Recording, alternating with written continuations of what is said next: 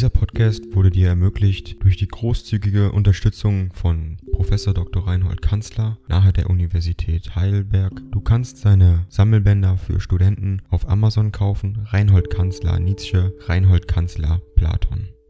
Danke fürs Zuhören.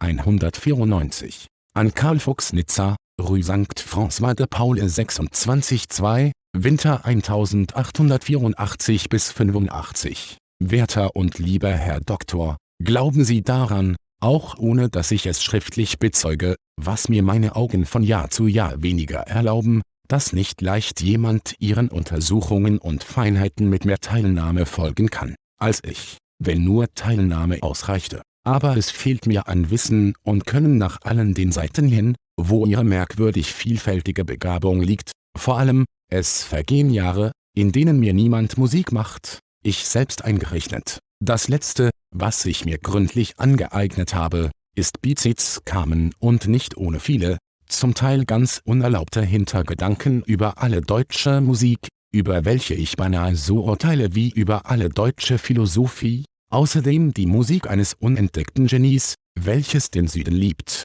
wie ich ihn liebe, und zur Naivität des Südens das Bedürfnis und die Gabe der Melodie hat. Der Verfall des melodischen Sinns, den ich bei jeder Berührung mit deutschen Musikern zu riechen glaube, die immer größere Aufmerksamkeit auf die einzelne Gebärde des Affekts, ich glaube, Sie heißen das Phrase, mein lieber Herr Doktor, ebenfalls die immer größere Fertigkeit im Vortrage des Einzelnen, in den rhetorischen Kunstmitteln der Musik, in der Schauspielerkunst, den Moment so überzeugend wie möglich zu gestalten, das, scheint mir, verträgt sich nicht nur miteinander, es bedingt sich beinahe gegenseitig. Schlimm genug man muss eben alles Gute in dieser Welt etwas zu teuer kaufen. Das Wagnersche Wort unendlicher Melodie drückt die Gefahr, den Verderb des Instinkts und den guten Glauben, das gute Gewissen dabei allerliebst aus. Die rhythmische Zweideutigkeit, so dass man nicht mehr weiß und wissen soll, ob etwas Schwanz oder Kopf ist, ist ohne allen Zweifel ein Kunstmittel,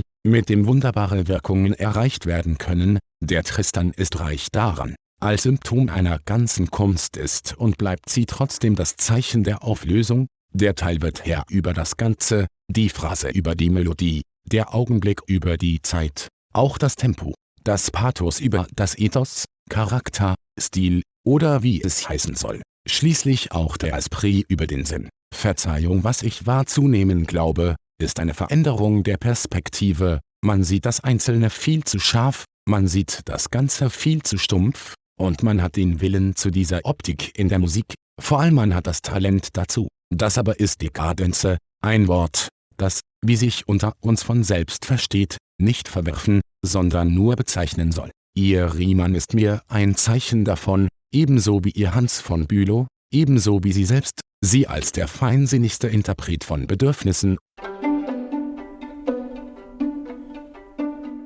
Ding dong.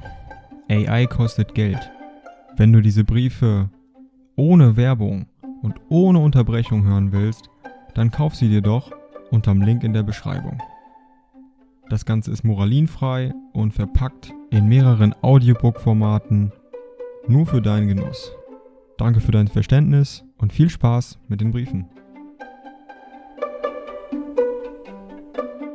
Und Veränderungen der Anima Musica, welche, alles in allem, zuletzt doch der beste Teil von dem sein mag, was die AME moderne ist. Ich drücke mich verdammt schlecht aus. Zum Unterschiede von Ihnen, ich meine, es gibt auch an der Dekadenze eine Unsumme des anziehendsten, wertvollsten, neuesten, verehrungswürdigsten, unsere moderne Musik zum Beispiel. Und wer nur nach der Art der drei eben genannten ihr treuer und tapferer Apostel ist, Verzeihung, wenn ich noch hinzufüge, wovon ein Dekadenzgeschmack am entferntesten ist, das ist der große Stil, zu dem zum Beispiel der Palazzo Pitti gehört, aber nicht die neunte Symphonie. Der große Stil als die höchste Steigerung der Kunst der Melodie, endlich ein Wort über eine ganz große theoretische Differenz zwischen uns, nämlich in Anbetracht der antiken Metrik. Freilich, ich darf heute kaum mehr über diese Dinge mitreden, aber 1871 hätte ich's gedurft,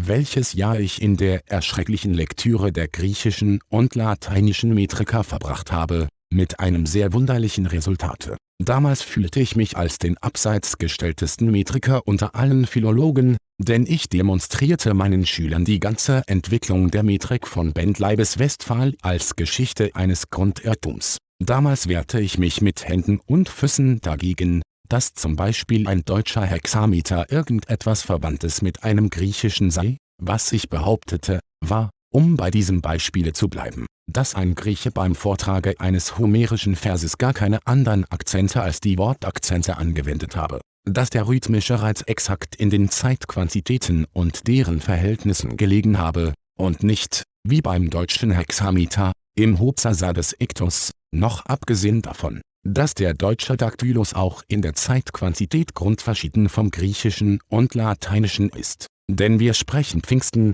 das liebliche Fest, war gekommen. Es gründen und blühten, vielleicht sogar als Triolen, gewiss aber nicht zweiteilig feierlich mit einer langen Silbe, welche die Dauer von zwei kurzen hat. Das strenger Nehmen der Dauer einer Silbe war es eben, was in der antiken Welt den Vers von der Alltagsrede abhob, was bei uns Nordländern ganz und gar nicht der Fall ist. Es ist uns kaum möglich, eine rein quantitierende Rhythmik nachzufühlen, so sehr sind wir an die Affektrhythmik des Stark und Schwach, des Crescendo und Diminuendo, gewöhnt. Von Bentley aber, der ist der große Neuerer, G. Hermann ist erst der zweite, ebenso von den deutschen Dichtern, welche antike Metra nachzubilden glaubten, ist ganz unschuldig unsere Art rhythmischer Sinn als einzige und ewige Art, als Rhythmik an sich, angesetzt worden, ungefähr wie wir allesamt geneigt sind, unsere Humanitäts- und Mitgefühlsmoral als die Moral zu verstehen und sie in ältere, grundverschiedene Moralen hinein zu interpretieren. Es ist ja kein Zweifel, dass unsere deutschen Dichter in antiken Metren damit vielerlei rhythmische Reize in die Poesie gebracht haben, deren sie ermangelte. Das Ticktack unserer Reimpoeten ist auf die Dauer fürchterlich. Aber ein Alter hätte nichts von diesen Zaubern gehört, noch weniger aber geglaubt, dabei seine Metra zu hören, unter Franzosen versteht man die Möglichkeit einer Alleinzeit quantitierenden Metrik schon leichter. Sie fühlen die Zahl der Silben als Zeit. Ikko, der längste Brief, den ich seit Jahren geschrieben, nehmen Sie ihn als solchen und auch in jedem anderen Verstande als ein Zeichen dafür, dass auch ich die Dankbarkeit nicht vergesse. Mein werter Herr Doktor, der Sie mich nun schon zweimal mit ganz ausgesuchten Gerichten bewirtet haben, wo um alles in der Welt haben sie ihr Talent zum Causa in Literatura? Her, ist etwas französisches Blut in ihren Adern schließlich ein Wort des Zorns gegen Viren, Falliger und Drucker, wie Hefte, Hefte, die nicht haften, die nicht geheftet sind. Lucus Anon Lucendo. Halten Sie diesen Scherz einem alten Philologen zugute und bleiben Sie trotzdem wohlgesinnt Ihrem ergebensten Doktor Friedrich Nietzsche, Weiland-Professor der klassischen Sprachen, insgleichen der Metrik. Lesen Sie, ich bitte, ein Buch, das wenige kennen, Augustinus der Musiker, um zu sehen, wie man damals horazische Metren verstand und genoss, wie man dabei taktierte, welche Pausen man einschob und so weiter. Asis und Thesis sind bloße Taktzeichen. Meine Adresse ist, ein für allemal, Naumburg an der Saale, von da aus wird mir alles nachgeschickt. Ich selbst bin unstet und flüchtig auf Erden. Dieser Podcast wurde dir ermöglicht durch die großzügige Unterstützung von Professor Dr. Reinhold Kanzler nahe der Universität Heidelberg. Du kannst seine Sammelbänder für Studenten auf Amazon kaufen. Reinhold Kanzler Nietzsche, Reinhold Kanzler Platon.